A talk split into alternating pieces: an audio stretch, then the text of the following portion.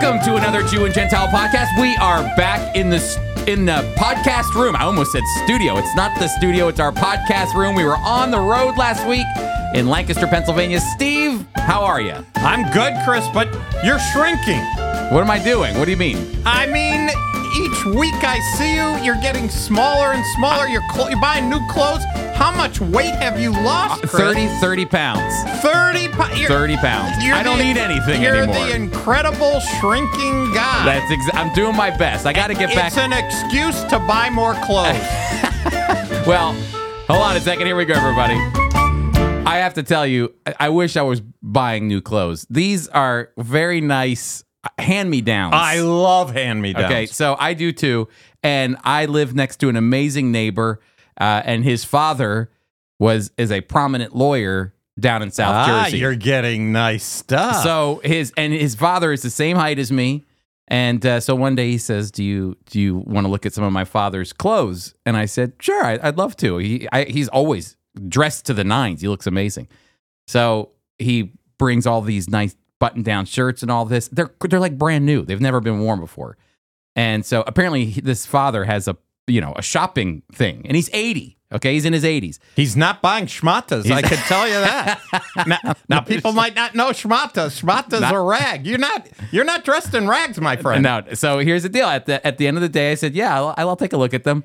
I take everything, everything. And the first day I come in dressed in his clothes, uh, our friend Tom Gagan says, "Where? What's going on?" I said, uh, "What?" He goes, "You look executive. You look nice." My friend's dad is making me look good. So You are looking good, but you're. Sh- you know, there was a movie, The Incredible Shrinking Man. Ant Man. No, not Ant Man. this was in 1950s. I remember watching it as a kid on on uh, on. It was a movie on TV, a 50s movie that they put on TV. The Incredible, Sh- but he was shrinking in height. You and I shrinking in height is not a good thing. I'm, I've already started. I got nothing. Uh, but you at least haven't done that. You're not shrinking height wise, but intermittent fasting. That's what for I do. Chris Katulka. Yep, I do Tell it. us what you do. I just stop eating at eight at night, and I pick up again. Does a buzzer go eight o'clock? I, I have to pull it I, up. I do. I, you know, when I get that urge to want to go to the refrigerator to eat something, uh, I do have to go. What time is it? And sometimes I'll go, ooh, seven fifty-five. You know, I'll I'll have the last five minutes to to nosh on something. But you know, sometimes it's eight oh five, and I go, eh, today I didn't start eating until You're not 12. under the law. You're under grace. Hundred percent, but it's become a. I've been doing this for it's got to be more than a year now, so it, it, it's a part of my lifestyle. I've changed a lot of what I eat. I don't eat carbs anymore. I stay away from the carbs and the pizzas and all that stuff. And I just Wait, so when you, you don't have pizza night at your house? no, we have pizza night, but what, What, else? do you, what is what does the Chris man eat when all, four of his kids are gobbling down pepperoni pizza? All right, you ready for this? You'll like this. I I get the cauliflower pizza. ah, So it's a instead of instead of it being flour based dough, I get the cauliflower one, and then I can eat all the pizza I want. It's cauliflower with cheese and tomatoes and pepperoni, and I'm living the dream. well, I so tell me this lawyer's name, The, the lawyer's name is Mr. Gruccio. Mr. Uh, Mr. Gruccio, Gruccio. has a great taste in clothes. You're looking. You are you are shaming NAM. You are the top dog in dressing in NAM. I love a good, you know, looking nice is great, and it look it feels even better when it was a hand me down. and somebody else picked it out. Oh, it's somebody amazing. else paid for Oh, it. you know what? This is the best part about my clothes. I have always you. Maybe you've never, if you're listening, you've never seen me in person, and I've had people tell me this. I hear you on the radio. I hear you on the podcast. I didn't know what you looked like. Uh, you're shorter than I thought. I'm a shorter guy. That's fine. Uh, look, look at these guys are. You're taller than me. I here. know, and the the the whoever designed The our bobbleheads. bobbleheads. But all that to say, Mr. Gruccio is my height. But see, he's very serious. Whenever I buy a, a shirt, it always this is one I bought. Look, it comes down to here, uh, down on my hand. It comes down. He has all of them tailored. He alters them. Yeah. He has them all. Ta- all of the ones I have come perfectly to, and I go, this is amazing. Everything, the sweaters, the ch- all of it. So thank you, Mr. Gruccio. Mr. Gruccio, we got to have him as a guest. A hundred percent. He would love that. He would we should that. bring him to the podcast.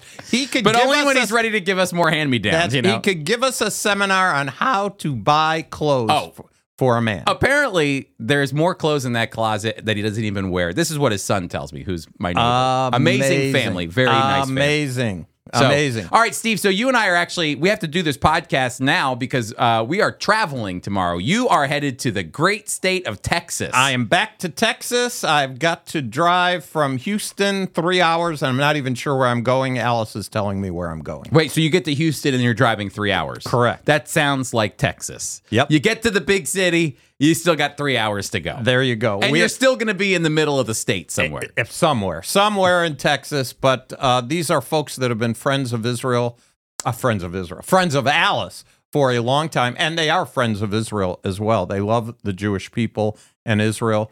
Uh, but I'll be speaking on Friday, Saturday, Sunday. Monday, they want to show us around, and Tuesday, we're coming home. Okay, great. This is fantastic. Well, you're in Nashville getting an award. I know we. We'll be able to put an award in this podcast. That's great. Well, it, it it's the radio uh, program uh, won an award. Oh, then we don't get it in the pot. It's going to go downstairs. That, sorry, this doesn't come near the Ye- podcast that's room. right. We This- have to. uh, I don't know how we would win. A, They're not going to. award. You know what they'll Will we ever us? win an award? No. You know what they'll say? We, w- when this thing ends, when God ends it, then we'll get an award. That's right. We're so No, when we're dead and gone, This you know. is over. These people, we've had enough of them already. That's right. Shut them up award. That's, what That's it right. is. That's right. Congratulations. You you you finished the podcast. Um, but at least he dressed nice. One person. dressed one nice. person dressed nice. I, I feel like if we get Mr. Gruccio on here, we're going to look good. I'm going to ask his advice and see how much it will cost me to dress, uh, you know, nice. Okay, that sounds good. We'll see what he says. But th- yeah, I'm going to Nashville, and you know who I'm going to see tomorrow night? No. I'm going to see our former president, Donald Trump. Oh, That's right. inter- You know, I understand he's selling sneakers now. A hundred percent, and I'm gonna see if I can get a pair. No, uh, actually, Donald Trump is. th- th- I'm not just going to a Donald Trump event and winning an award. This is actually called National Religious Broadcasters, and so it's when all the religious broadcasters When's he speaking? Thursday night. So that well, I'll be there for Thursday night. I'll have to see if they let me in, but uh, but anyway, show him your award. I know I'll just go like Hey, this. I, d- I at least should get in. I got an award here. That's right. Let me in. I want to shake the man's hand. That's right. Anyway, uh, so we'll see him, National Religious Broadcasters. Uh, we'll see uh, uh, everybody in the religious broadcasting world will be at this event, which is uh, really great to see. Maybe some familiar names like Eric Metaxas will be there. Uh, Oh, nice. Usually Salem, um, uh, Salem radio uh, voices come out. I know Hugh Hewitt's been there. Dennis Prager's been there. You know, e- And Chris Katulka. well, that that guy's way down on the rung. He is way down. But anyway, it'll be great to be a part of the National Religious Broadcaster. So you'll be in Texas, and I'll be hey, in Tennessee. you should do a little video from that location.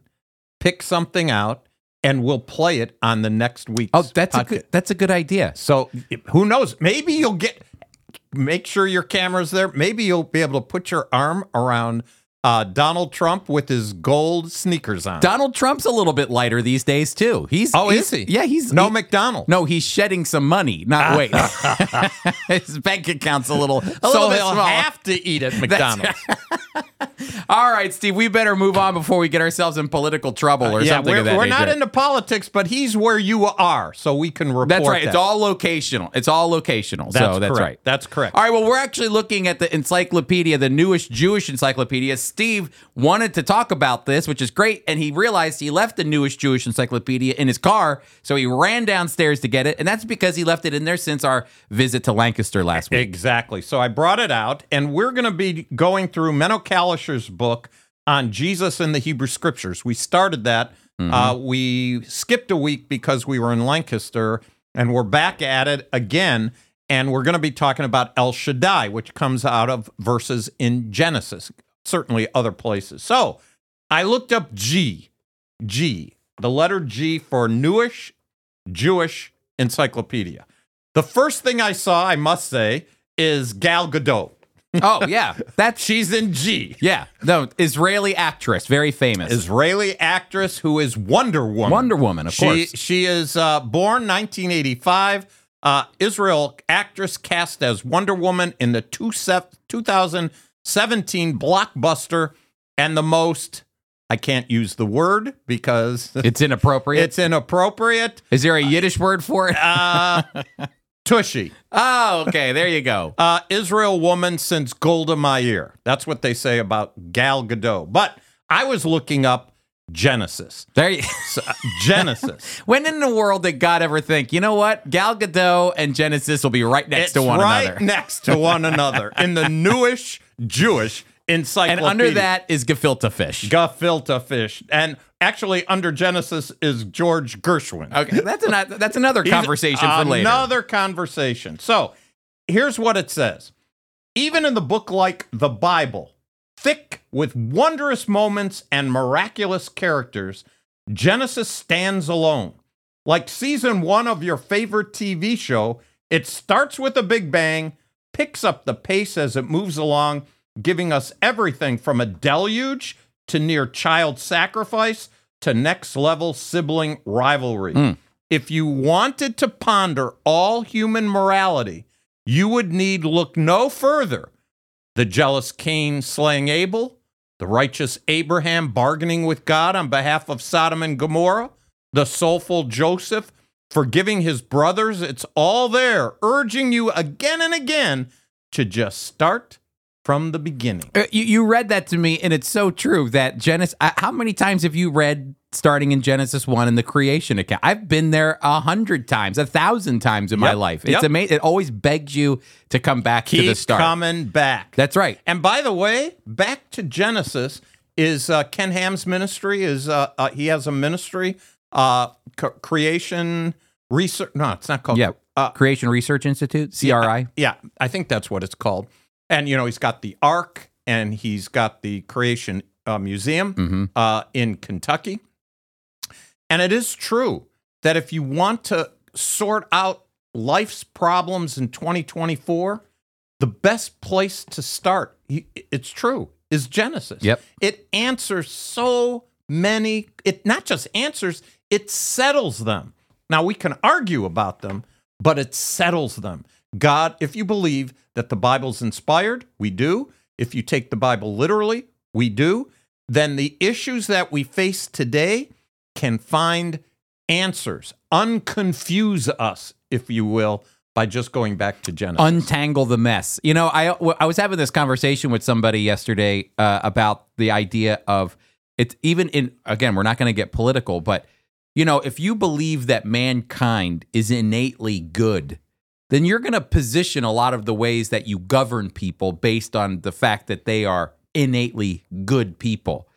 Or if you believe like I do and like you do, no, actually we're we're we're geared to be innately evil. You know, uh, that we are built with a sin nature. We come in because of what happened way back in the beginning with Genesis.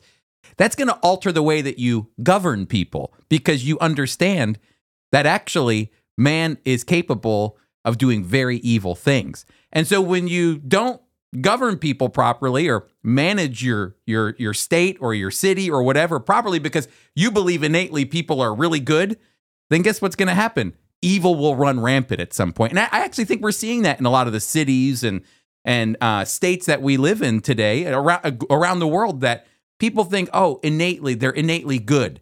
Uh, it doesn't mean there isn't redemption. It doesn't mean there isn't forgiveness. It just means that the way that you approach things, either you think man is innately good or you think man is innately evil. And that can really determine how you think about philosophy, how you think about governance, how you think about those things that are going on around you. No question. You know, Chris, one of the things that happens when you're a little child and you watch movies that are geared towards children, you'll often hear this phrase follow your heart. Yes. Where's your, just follow your heart. Whatever is in your heart, go do. It sounds good, except the Bible says the heart is deceitful above all things and desperately wicked. Mm-hmm. In other words, there's a lot of people who followed their heart. It just felt like the right thing to do. It felt like the right thing to do, and it ended up big time trouble Mm-hmm. because the only heart that is acceptable to God is a kosher heart. That's right. You have to have a kosher heart. And how do you get a kosher heart? Uh, not you're not born Jewish. You don't have a kosher heart. Uh, although Judaism talks a lot about keeping kosher. That's food, but kosher is fit proper? How are we fit or proper? or even a circ an, a circumcised heart. A circumcised heart is another. In other words, it comes from above. Mm-hmm. God koshers our heart, or in the New Testament, we become a new creature. We get a new heart. Uh, uh, Ezekiel talked about a heart of flesh versus a heart of stone. How do we get a heart of flesh from a heart of stone? God softens the heart. He corrects the heart, and we are uh, as a as a country and in our culture in almost all kinds of venues the it's so appealing. Oh just do just do what's in your heart darling. Hey, if we do what's in our heart we could end up crazy uh, in big trouble yeah, and that's what we're seeing today too. It's a just hundred percent um, Steve, you handed me the um, the Yiddish with my Dick mother's book Jane. we took this from the things of my mother and i'm so thankful that uh, we were able to get it Okay, so uh, you, you asked tell them what the title is the, book you're reading Oh, from the it's book called the Yiddish Yiddish with Dick and Jane. yep And so we're kind of we're, we still have a Yiddish word of the day today. We have actually a, a Yiddish uh, uh, what is what would we say like cartoon that we're going to go through. That's right. But I thought we'd read through this uh, section, which is kind of funny. Uh, Bob and Katie and Scott arrive at grandmother's house. They ring the bell and wait for Bubby to open the door. Gornished. Is that I say that right? garnished Gornished. They ring the bell again and again and again. Tak get gornished. Bob finds a spare key under the mat. He opens the door. Oi, Gavalt. Grandma's on the ground. Oh no! What's gornished? what happened with the gornished? Gornished means, from what I get from this book, it means nada. Nothing. Zilch. Nothing. So he's ringing the bell. And no Gornished. response. Nothing. Nothing at all. Why? Because Bubby's on the floor. Bubby has passed out. Can you So believe Dick and Jane? It's And getting serious. this is this. We might have to put uh some sort of warning. I know. on Dick and Jane. This might be Bubby is PG-13. on the floor. Yeah, Bub- Take the grandkids out of here. But like everyone's just staring at Bubby in this picture, you know? I hope she survived. and have you noticed we're doing Yiddish here? And they're blonde hair and blue eyes, which is possible for Jewish people. It is possible. But how many Jewish people percentage wise? Look, there's three in one page. That takes that takes it up. There's there's no more room for blonde haired, blue eyes Jewish people. I'm just thinking there are so many ways to get to Oi Gavalt here. You know, it could have been that grandma was, I don't know. the souffle popped. You yeah, know, it's it's sung. something, yeah. Okay, what do they pick? Yeah. Bubby falls on the Yeah, ground. Bubby is out for the count. So anyway, uh, we hopefully Bubby makes it back into the We'll story have here. to tune in next week. How are they going to rescue Bubby? Ay, Did she have first alert to press the button? Maybe But that's the reason why he was banging on the door and, sa- door and saying "Goy nish." You know, I got nothing. Bupkis here. Bupkis what is Bub. going on with Bubby? All right. So anyway, that's uh, Yiddish with Dick and Jane. It's getting very serious, people. But Steve, let's let's keep it serious. Let's go to Meno Kalisher's book, and as, we're gonna. as we do, Chris, we're going to Meno Kalisher's book. But wait a minute. Jew and Gentile podcast is sponsored by Oh, that's right. It's sponsored by FOI Equip. I forgot. very important. That's right. FOI Equip is your opportunity to learn the Bible from a Jewish perspective. Number one, you can subscribe. yeah. To, Don't listen to Jew and Gentile podcast. Yeah, that's this not is- going to help. Equip will help you. That's right. FOI Equip is uh, is a great way to engage with the scriptures. In fact, uh, this Thursday night we're going to be wrap, which is tomorrow night. We're going to be wrapping up our two part series on the dry bones from Ezekiel chapter 37, which Ty Perry did a great job last week. That'll be uploaded to uh, our, our YouTube page soon for, for you to watch on demand. But this Thursday night, there's still time to register by going to foiequip.org. And there you can sign up for his class and you can get involved in many things with FOI Equip. You can get involved with our teaching online. You get involved with our Jewish ministry training through Bridges. You can come with us on Encounter. You can go to Brooklyn and meet uh, the Orthodox Jewish community. Uh, uh, you can go to Philadelphia and partake in a in a Jewish, a conservative Sephardic Jewish uh, uh, Shabbat service. Chris, It's amazing. we are taking an encounter group. Not we're not taking them. They're actually being led by the instructor tomorrow, who is Ty Perry. Uh, he and Alyssa Ruddle will be leading a trip with Encounter, Encounter Poland. That's right. Tell us about Encounter Poland. This is um, the only evangelical group that will be at this event. I want you to tell them about. So we have a group of young adults. Uh, it will be for anybody in the future, but we're taking a group of young adults over for the first trip. We have uh, fifteen, uh, uh, what three seats available right now, um, and so young adults can go over to Poland and partner with our Polish team uh, with Timothy Rabinick. they're leaving. They're leaving April 29th, and it's an eight day trip. And we had Timothy on the program several months ago, back in May. Uh, and his team, it was great. We talked about what was going on in Poland and Ukraine. Um, but uh, uh, Timothy's going to take them all around Poland. He's going to give them Holocaust education. He's they're also on the ground. Hol- That is the central three and a half million Jewish people at the beginning of the war, September 1939. Five thousand left at the end of 1945. That's right. And so Timothy's going to give, uh, uh, uh, you know, they're going to have tours of like Krakow. They're going to go through Warsaw. Uh, in fact, the Friends of Israel has a farm outside of Warsaw where they'll be staying, a beautiful, where they hold, hold Bible studies and whatnot. Um, they'll be going down the Wisła, uh, where they're going to be able to interact with the ministry that the Friends of Israel has down south in Poland. And then the, the really the the ending of the of the uh, encounter Poland is really what's the most important thing is our group of Christians who love Israel and the Jewish people are going to be walking with thousands of Jewish people between Auschwitz and Birkenau. Amazing. It's called the March of the Living. And what we found out is that we will probably be the only evangelical Christian group with a sign that says the Friends of Israel, and we'll be marching What with them a blessing in- that's going to be. in solidarity. And so, hey, listen, if you're a young adult, I mean, in your 20s, 30s, even 40s, uh, Uh, not so that much. I couldn't go. Yeah, nope, nope, nope. We want young people, tight skinned people. Uh, this is important. It's a it's an important thing because Chris, it's usually the younger people in our, in our country and really in North America who are denying what's taking place. That's right. Uh, and this is the kind of trip that instructs people. We want we want young people who are engaged already with the Jewish people, and and many of these folks are. It we do encounter in Philadelphia, and New York. We we've done it. We will continue to do it.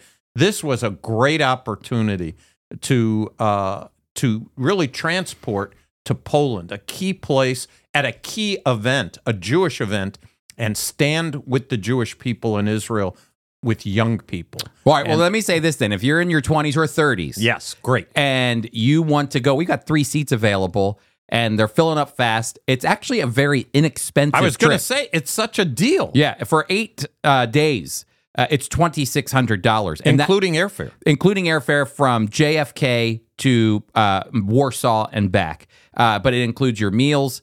Um, it will include, uh, uh, you know, all of your travel, all of your lodging, all of that. And they can text you yeah, if you're interested. If they you're can text you interested, right now. you can text somebody's right on. now. All seven of them. That's right. 424 444 1948. Text me and I can connect you with the right people because we'd love to see uh, a really an amazing group of young adults going over to be able to show Israel and the Jewish people support and to learn Holocaust education. This is a training as well, and to do Jewish uh, uh, ministry by doing volunteer work in the Jewish community uh, and, and so forth and so on. So that's what we're looking forward to. That's all FOI Equip. So when you sponsor, when you give to FOI Equip uh, and you support us, again, you're not just supporting this podcast.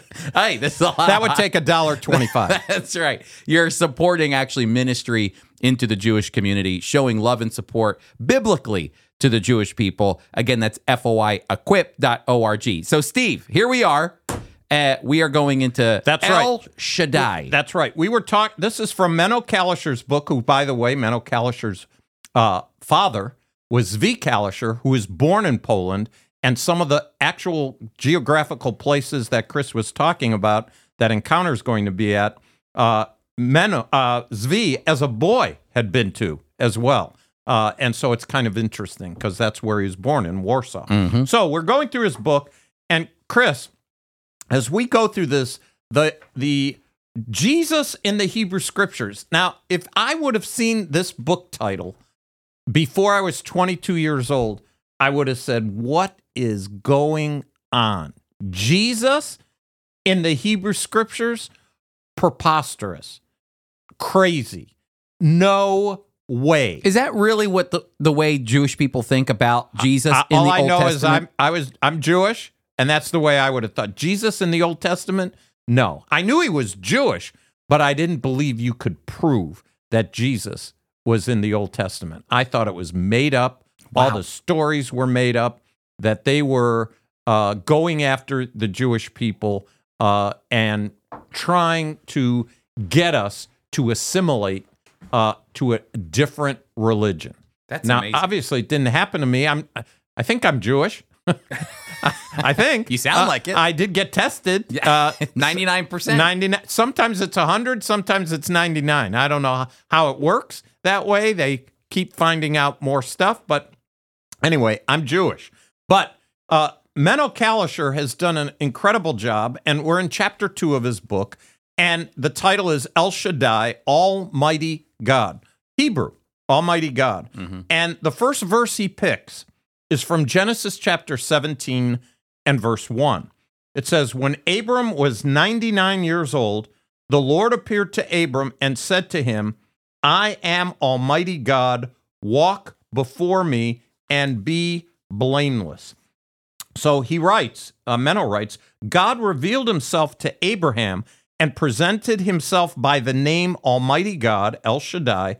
He made a covenant with Abram in which he promised to give him many descendants to be their God, to protect them and give them Canaan for an everlasting inheritance. Abraham understood that God himself was standing before him and therefore fell on his face. God was standing before him. The chapter makes it clear that this was a real face to face encounter and not a vision or dream. Chris, here's a conundrum. Here's a problem. How do we take the language if we believe it's written exactly the way God intended? And it's saying that God stood before Abram.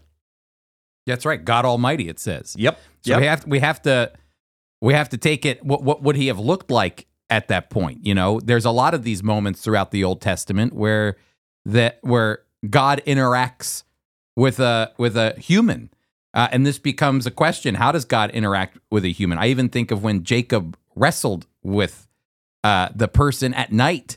Um, there is there's a, uh there's a, a mystery that's kind of wrapped up in all of it. But that's where Jacob gets his name Israel from, uh, that he wrestles with God.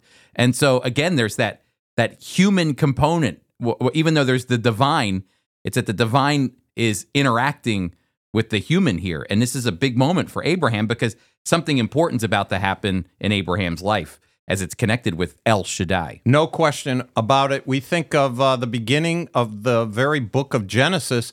God walked with Adam in the cool of the day. It says he walked with him. We could go to uh, Joshua, and in standing in front of Joshua was the captain of the Lord's army.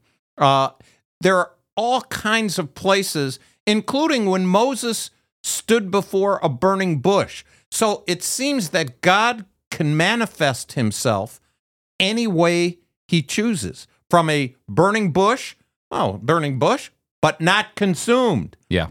And a burning bush where Moses stands before this bush and falls down on his on his knees. And God says, Hey, take those sandals off. So a voice is coming out. And here, I like this too is that the word walk is used in relationship to Abraham's um, uh, behavior toward God and toward others because it says even before the law. So the law hasn't even been made yet. No law. That's Uh, right. The, the law is the next book, Exodus. Uh, and, and what you're seeing is that God is telling Abraham, uh, when he's using this term, El Shaddai, the Al- Almighty God, he's saying, walk, You, Abraham, walk before me blameless uh, and faithfully, as my, as my text says here, faithfully and bl- blameless. The idea of the way that you behave with, you know, you, you the behavior that you have with me, and also with others around you, because Paul will do the exact same thing. He uses that word, walk blamelessly, walk in this way, in this manner. Uh, uh, the idea of the way that we behave before the Lord and others around us. Uh, Meno goes on to say God introduces himself by a most meaningful name, Almighty God, or in Hebrew, El Shaddai. The name represents the Lord who reveals himself to men as the God whom every person should fear. Fearing God. El is the Hebrew word for God. The word Shaddai is derived from the Hebrew root Shaddad, which denotes victorious, decisive, and firm. The translation to Almighty God in English is based on this understanding. So he goes down, he says, The Lord appeared to Abram. Here is one of the last uh, last important point above this verse. Every time the name Almighty God is mentioned in the Bible, it refers to the divine personage men who are allowed to see face to face. Interesting. Chris, face to face. That is a, not a Jewish concept. Yeah.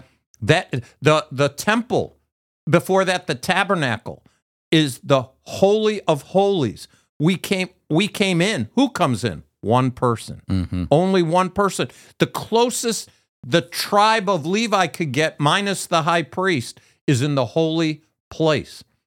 The high priest only the holy of holies once a year, one guy. Everyone else on the outside, the idea of being face to face with God is just an amazing thought. And it happens in the book of Genesis to Abram. And this is important because we're talking about Jesus in the Hebrew scriptures.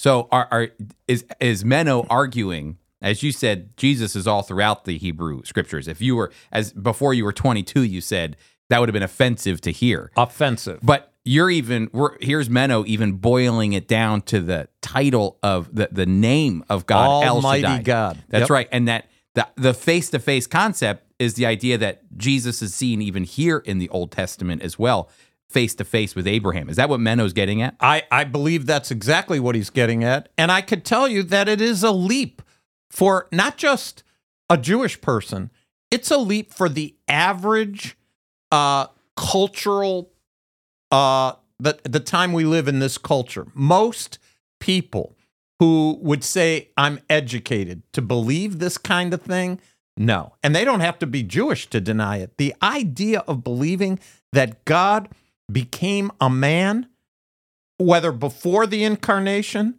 or even to direct his chosen people or his people in a particular direction. Because after all there was no bible. Abraham didn't have a bible. Yeah. uh, so god made appearances and he made them in dramatic ways. Things that would just you'd stand transfixed realizing what you gave uh, jacob as an example. I thought he had great chutzpah Yeah. uh, he's wrestling and he said, Let me go. I'm not letting you go. I'm going to cling to you. I'm going to hold on. Yeah.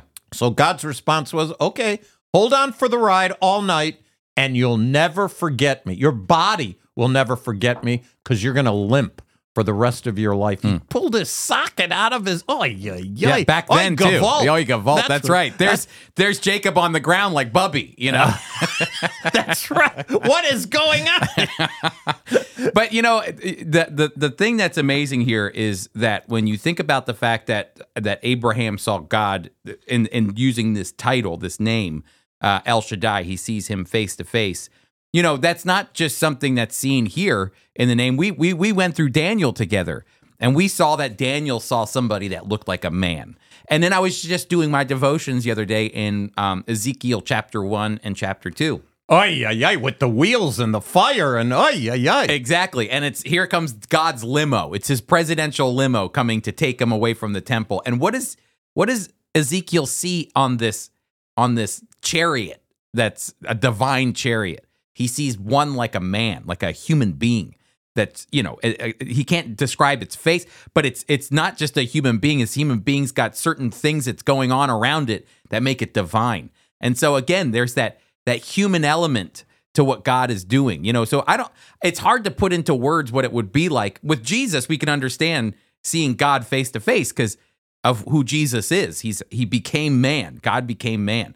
But at the same time, to go back into the Old Testament and to think, well, what did it look like when when Abraham saw El Shaddai? Was it literally face to face or what what did that experience look like? And so, you know, you see these visions that happen in Daniel and Ezekiel where they're saying, no, we saw something that looked like the shape of a man. Uh, but it wasn't just a man. So it's interesting to try to put those pieces together. You know, to to be in the actual presence of God, God Almighty, it showed uh, to me I would think that Abram felt himself very small next to this deity, hmm God in the flesh, in in in it, the image of man and God in the flesh. This is before Christ. This is before he's forever in a body. This is where God chooses to manifest himself differently.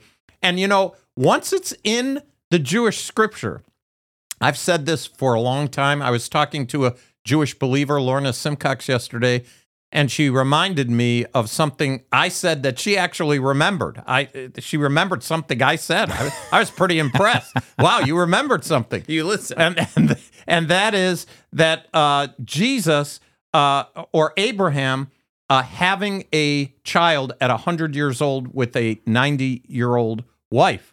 Once you believe that, in other words, once we believe that Abram encountered face to face walking with God on the earth, once you're there, you logically you can't say this is impossible.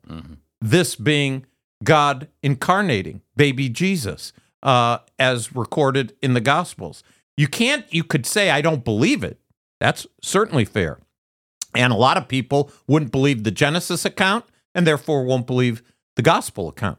But if you do believe that this took place and your argument is God doesn't work that way, then you'd be out of line. And that's what's that's what changed my mind ultimately is because I had certain things that I believed from a Jewish point of view, but really was ignorant concerning the Jewish teaching of the New Testament. Yeah. I, I hadn't I didn't really know that the New Testament was a Jewish book. And Chris, isn't it interesting that uh, as we think of anti-Semitism today, uh, some of the people who are anti-Semitic would say they're very religious. They even believe in Jesus, but they don't believe they don't believe anything Jewish about him. Yet they believe him. Yeah. it doesn't make sense. You know, uh, this isn't the first time Abraham interacts with God, too. You know, God called him while he was in Ur of the Chaldees, uh, but El Shaddai wasn't used there. I, Nope. I, I believe it was uh, his name, Yahweh, Yep. called him. Um, you know, uh, it, he God spoke to him in Genesis 15 when he made a covenant. I mean, he did interact with God. Oh, yeah. in that covenant. Now he was he was killing animals, moving them around, cutting up birds, and putting putting it in there so he could walk between the pieces. But God put him to sleep. But God put him to sleep, but then God moved through the pieces as the smoking fire pot and the flaming torch. Exactly. uh, God's presence going through the pieces. But Abra- Abram was there at that. Abraham was there at that time. You know, so God, this isn't Abraham's first interaction with God, but it is, uh, you know, an ongoing relationship that Abraham. He's has. learning more about God. He's through the different names and the different kind of appearances that he's made. A hundred percent. And so this is interesting because w- would you call this a Christophany then, which is something I would. yes, that the Christophany is the Oh, idea. you're using fancy words, Chris. well, it's a, a, a an appearance. Christ- Help people like me who Oh, yeah. graduated in the top 10% of the lower third of their class. Christophany. Christophany, Christ, Christ, Christ, and then ophany, which is like I believe an appearance or the the appearance of Christ in the Old Testament is called a Christophany. Thank you. Yes. Re- remember the show notes. That go to the show notes. That's right. But you knew exactly what I was talking did, about. but I understand. I, I've listened to things before. I, I picture our listeners, some of them uh, very intelligent people, but they don't know theological terms. What is he talking? A hundred It's like going into a doctor's office and they're talking about all these things, and it sounds like, oh yeah, yeah, what diseases? No, no, we're not talking about diseases. We're talking about medicine. Oh, this this is why uh, I love Jim Gaffigan because he talks about his wife having brain cancer, and he says this is why doctors try to measure tumors with food. You know, uh, you've got a you've got a grape sized tumor. Oh, that's not bad. I didn't finish. It's a grapefruit sized tumor. You know, so it, then he goes, oh, I, now I understand better. That doesn't sound good, but uh, yeah, th- it's nice to. Christophany There's is a- a, word, it's a theological term that helps us understand appearances that were pre incarnate Christ. A hundred percent, and so we're going to see that probably a lot in the Old Testament as we're going through and Meno's we'll book. see. Yeah, that's right. Meno does a great job. You know, Chris, it's worth saying that uh, Meno Kalisher has written a number of things, but he always started off writing everything in Hebrew for Israelis. Yeah, And that's when what I that say was for. Israelis, that's exactly what it was for. When I say Israelis, people think all Jewish. Not necessarily. Mhm. Uh, 75% of Israelis are Jewish. 25% of Israelis are not Jewish. That's right. Uh, so he's writing in Hebrew, and then the idea is his uh, his church. He's pastoring a church. They want to give out literature. So who are we? We're the Americans. Oh, you want this book? I'll translate in English, but it'll cost you some shekels. Yeah. not really shekels, dollars. Dollars. And right. by the way, we're happy to buy it because he takes the money that he make any money he makes on it, he takes that money and uses it to print more material to pass out in Israel. Uh, That's a great so buy the book is what I'm saying. A hundred percent. Uh, Chris, you're going to put that in the show notes. It's already been in the show notes. You just got to click there. It'll take you to the FOI store. Bada bing, So bada you boom. buy a book to help you understand uh, Jesus and the Hebrew Scriptures. Your money will be used to help Meno buy or or print more material in Hebrew. Hey, what that a sounds- great I'm- thing! That sounds amazing. But- But, don't jump too far ahead as we go through the study. If you buy the book, I mean, slow down because you might end up ruining all the podcasts. no, we want them to buy the book. We're still going to go through it because you know what? Seven people are going to buy the book. That's it. hey, look, some uh, uh, our friend the Sanborn family they texted and said, uh, "Don't worry, we bought it." Okay, thank you. Good, Sanborn Meno. family. That's you right. helped Meno. All right, hey Steve, why don't we go to the news? You get Steve. Like, if you listen to the podcast regularly, Steve and I are up early in the morning, both of us, and we start texting each other. And Steve is the king, the the Melech in Hebrew, the king of news. And so he's sending me stuff all the time. So whatever you know, normally I'm just the co. Uh, uh, what is that?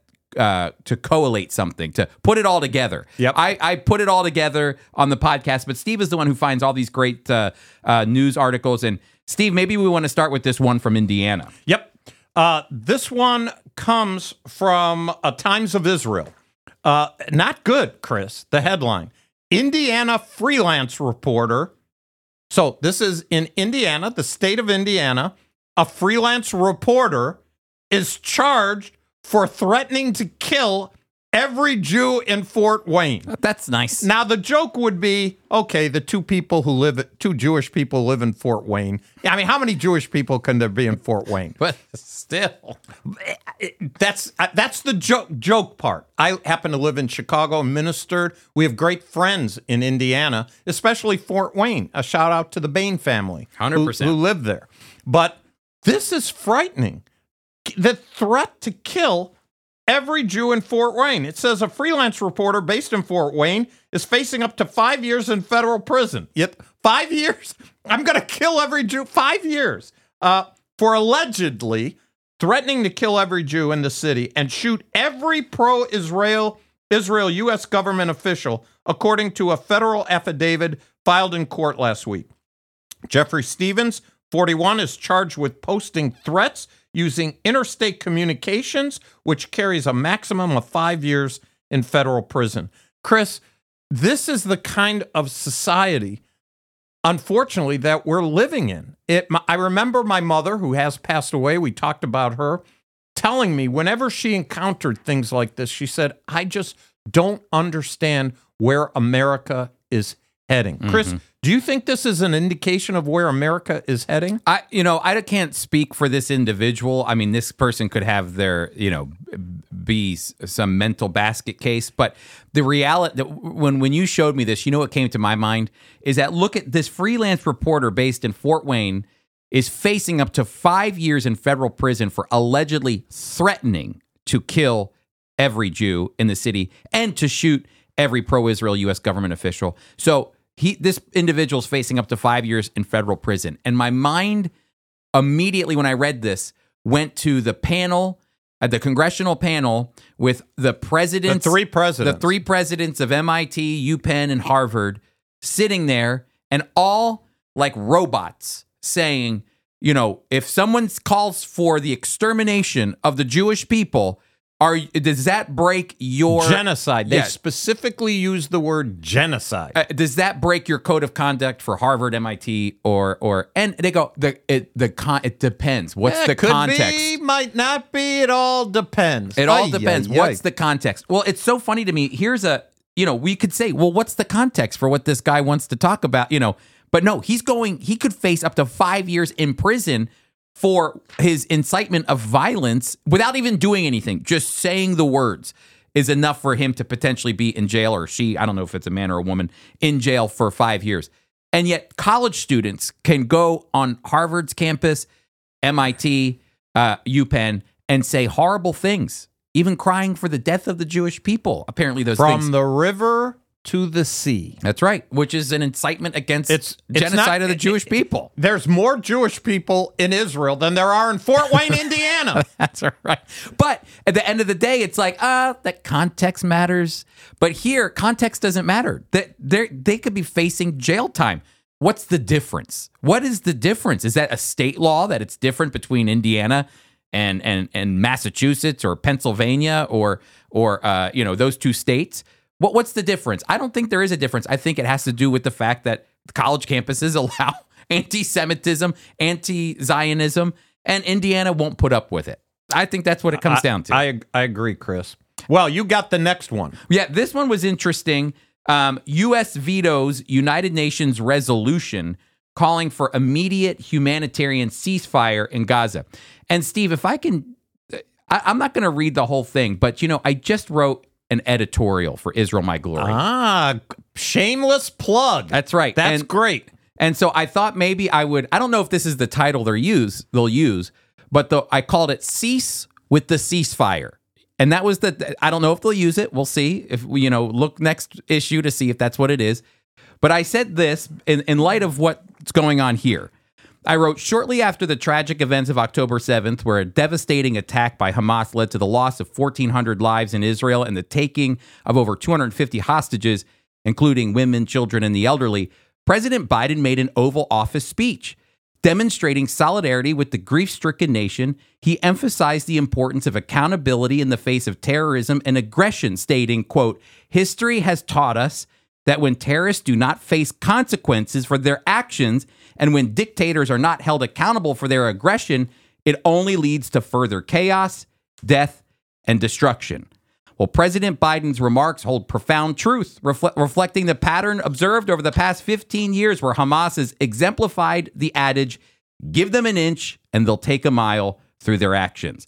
The White House robustly supported Israel's military actions in Gaza following the events of October 7th. And I talk about what they did, but then all of a sudden, things start to change. Attitudes start to shift. And that's what's happening, I think, in America right now, to the point where the United States on Tuesday did veto an Arab backed, widely supported UN resolution demanding an immediate humanitarian ceasefire in the Israel Hamas war. Uh, but it said uh, that it, so it, it, it, our country, the United States, vetoed that, and saying it would interfere with the negotiations on the deal to free hostages abducted in Israel. And so it goes on to say that ultimately, what they want to see is it was a third U.S. veto of the Security Council resolution demanding a ceasefire in Gaza. Came a day after the United States circulated a rival resolution that would support a temporary ceasefire in Gaza, linked to the release of all hostages and call for the lifting of all restrictions on the delivery of humanitarian aid. Now, here's what's interesting is that I follow a journalist who works for the government now, actually, of Israel. His name's Eylon Levy. And you'll see him a lot on TV all around the world because he's the voice for the government. And he wrote on X, which is formerly Twitter, that it's kind of a misnomer to say that this ceasefire, this short ceasefire that the US wants to put in place, would actually be used for humanitarian aid because he argues we the Israel's been letting humanitarian aid in the entire time. So wh- why do we need a pause? The, the real concern that a lot of the countries are feeling and that, that they're voicing in the UN is that the last stop in Gaza on this uh, uh, uh, um, campaign that Israel has is Rafah. In the south, which In- is located in the south, That's right, and not that's far from the Egyptian border. And that is where Israel's been telling all the Palestinians or all the Gazans move from your place in in Khan Yunis or Gaza City, which is in the north and in central Gaza, move south, go to Rafah. They're concerned that uh, ultimately all of it, Israel's actions in Rafah will create serious tsuris because all the people are down there, and uh, that's where humanitarian aid is coming in, and all of these things. But the reality is, is Israel saying, no, we've got this under control. We understand what we're doing. And apparently people are migrating back up to their to their homes in Gaza City and Khan Yunis. But all that to say, uh, uh, it's interesting because the United Na- the United States is putting forth a resolution that would go behind uh, Israel's you know back and ultimately push for this ceasefire when Israel's saying we don't need a ceasefire right now. A ceasefire will only help Hamas rearm, regroup, and Exactly. reorganize. Exactly. And so, really, what it's doing is kind of chopping the legs off of Israel as the United States keeps pushing for a ceasefire. And we even heard President Biden say uh, that he believes, at least from the podium, uh, that Israel's gone too far, essentially. It's it's a shame, Chris. You know, uh, we have. Uh, uh, I sent you a uh, a news item from one of our own uh, in uh, Poland, and he puts forth a map that you're going to put in the show notes, uh, and shows exactly the way Israel has been fighting this war, and it, it's a really great demonstration, and that's why I want our seven listeners to get it because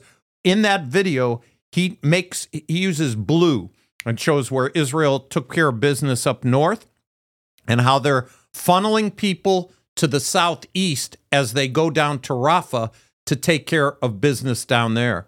And it, I think it'd be helpful for our people to see that. And what we're forgetting, even though you just read it, I'm telling you, you know what people are forgetting? The hostages yeah. the 130 hostages, which a percentage of them are dead. They're holding the bodies. Uh, it's against every uh, war rule you can think of. This idea of taking babies, uh, older people, and The Geneva Convention. Israel yeah. has said, "Look, give back the hostages, and we could talk and have a ceasefire." That alone is they're they're saying, "Give us the hostages. These aren't our soldiers. Mm-hmm. Give them back." And it frustrates me personally that very few people bring them up, including our own government officials. Very few. They're talking for a ceasefire, but they're not talking about return of the hostages. And Chris, they have a history of holding hostage of holding prisoners or hostages for years. Yeah. That's And- what happened to Gilad Shalit. Exactly. And they released Gilad Shalit finally after years for and a years. thousand uh, Palestinians. That's right. it's it's Who well, are in jail because of terrorism. and who some of those actually committed crimes during October hundred percent. A hundred percent. That's right. You're rearming, you're restocking, It's all of we it. We already know, and yet it, it's it's mind-boggling to us. And part of it is we follow our heart. Mm. It breaks our heart that these people are suffering. Well, yes, it does break our heart, but it breaks our heart even more to realize that the deceitful hearts of pure evil people would manifest themselves with the most cold-blooded, heartless Mm-hmm. events that you could imagine. And that's why Israel releases video. By the way, they do it reluctantly, they do it with warning. I just saw the video they released of that family with the mother and her nine month old child as they forcibly removed them from their home and took them captive. Yeah. And we don't even know if they're alive or dead now. Little babies. Now, Chris, this is, uh, I'm thankful that the United States vetoed it, but they're moving to me dangerously away from the humanity of a ceasefire October 6th to where open war happened October 7th and saying, hey, we ought to stop the war. All I could say is the uh, Allies were not interested in stopping the war until they defeated Nazism. Well, and that's the reason why I, I support what Biden said when he says history taught us that when terrorists do not face consequences for their actions, when di- dictators are not held accountable for their aggression, it only leads to further chaos, death, and destruction. But that's why it's hard to hear those words and then to hear, uh, I think it's time to slow it down or they've gone too far. They're not, Hamas is still in power. Hamas, what? Who are you gonna? Who's Israel gonna negotiate with? You think Israel today is it gonna negotiate with Hamas? And oh, wait, we could talk about this another time. But the idea that the Western countries or the United Nations is telling Israel we really need to think about a two-state solution with who? With who? Who is the moderate Palestinian that you're going to put up so that Israel can shake hands where they where they uh, accept Israel, they accept Israel as a country, it's a Jewish state, uh, that they make peace agreements, all these. Who's the person? Show me. You know, that's it's it's it's uh, living in a dream world. That's what it is. And the reality is is that Israel Israelis, I think, are nowhere near a two state solution right now. Uh, uh, no, I agree. Well, let's ask Chai. Give us a Chai. All right. Ask it a question. well, I want to know: Do you think it's a good idea for a two state solution? Okay, here we let's go. hear what Kai Ball, says. You even need to ask. Forget about it. Listen- That's Italian. We got one more article too. I'm not going to read it. I encourage our listeners to go read it. But uh, Steve found this, and I think it's really important to talk about because, of course, we support Israel and the Jewish people. Um, but this raises a very important issue. The, it's a Times of Israel piece titled "Turning the Other Cheek on Extremist Jews Incitement: Christians Flock to Israel." You know, you can make it it can almost sound like that Steve and I support everything and anything Israel does. And that's not the truth. Nope. Um, we believe God has returned the Jewish people to the land. It's a part of his prophetic word. But that also doesn't mean that we believe in everything that Israel does as a government um, or what the people in power think is uh, the right thing to do. A- And recently, since the newest government has come into power, the Netanyahu government, and this isn't speaking of Netanyahu, this is speaking of his coalition, his, his the the members of Knesset that are in coalition with him. A lot of them are more right leaning, um, uh, religious. anti evangelical Christian. hundred percent. And the reason they they don't they would say we don't care if somebody's uh, evangelical. We just don't want them coming into our country and spewing. They would say this uh, New Testament stuff that we have to convert That's to right. Christianity. They're nervous about it. Just just as I said, Chris, before I was 22, that I didn't believe anything concerning the New Testament. I didn't believe it was Jewish. I didn't think it was even Jewish friendly. Uh, and that's the way many Jewish people are in Israel, and they're concerned.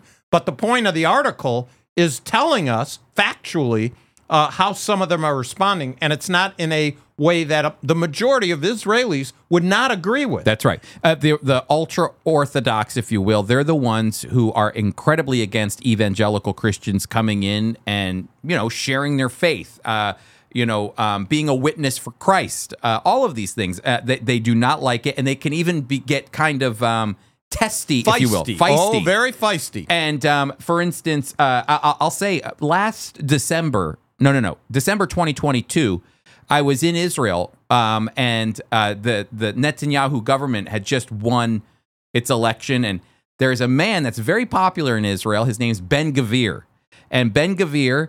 Uh, is a uh, a Orthodox right leaning um, member of Knesset, and he held his very first press conference with the Christians uh, it, uh, that were a part of the media summit, the Christian media summit that Israel put on, and so uh, the the president of um, of uh, the International Christian Embassy of Jerusalem, Dr. Jürgen Bühler, he was there. He was- lives there. he He's li- lived there since the early 90s. hundred percent. He was sitting right next to me, and he raised his hand and said, "Ben Gvir, I know that you were a part of protests against Christians, and that's not been a part of the Netanyahu government or any other government to really push against evangelical Christians.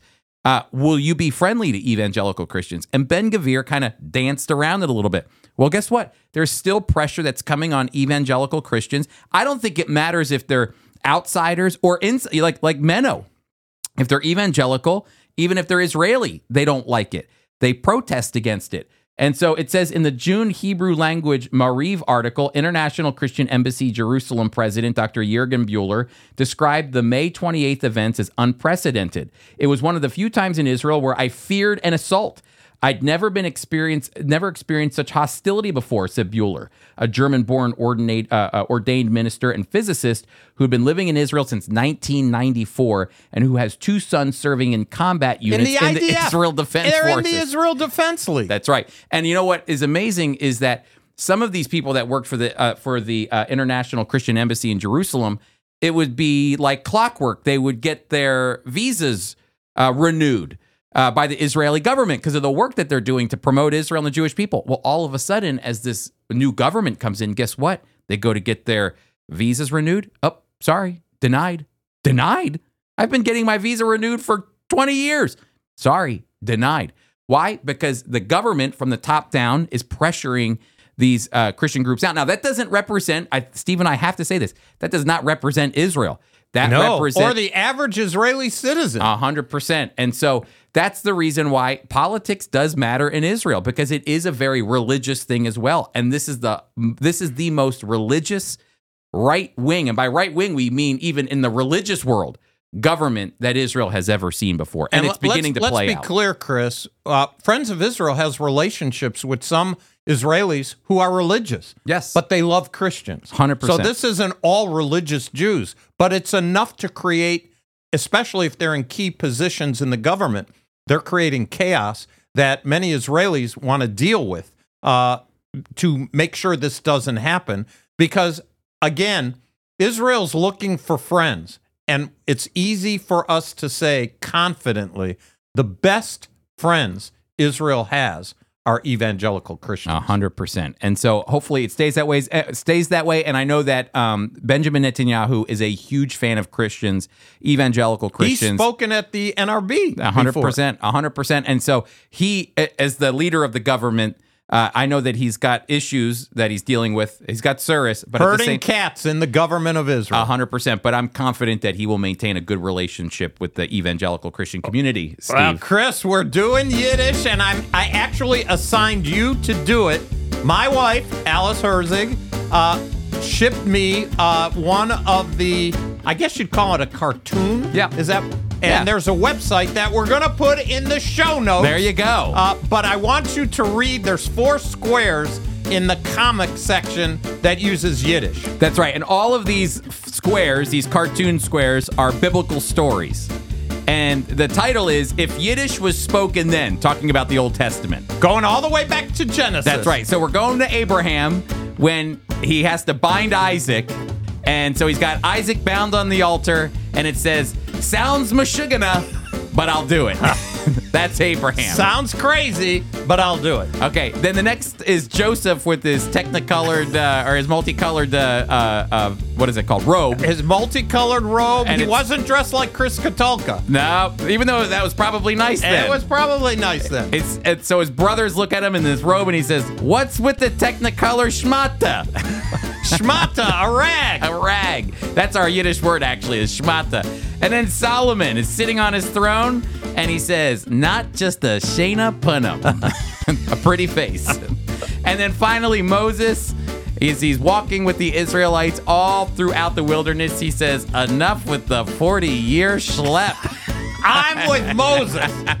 That's right. You don't like the schlep anymore. I You're done schlepping. I'm done with the camping. Done with the schlepping. That's Let's right. uh, find a nice place.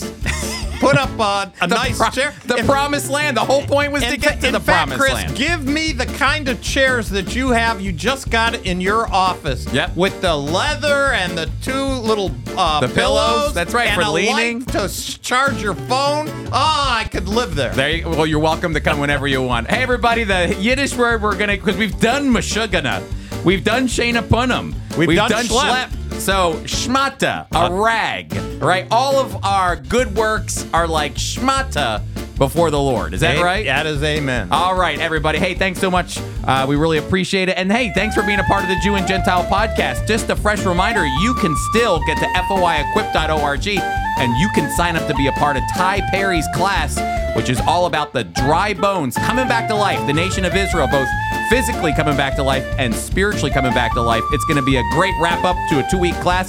Get to foiequip.org and you can sign up right now. Hey, thank you so much for being a part of the program. We'll see you next week.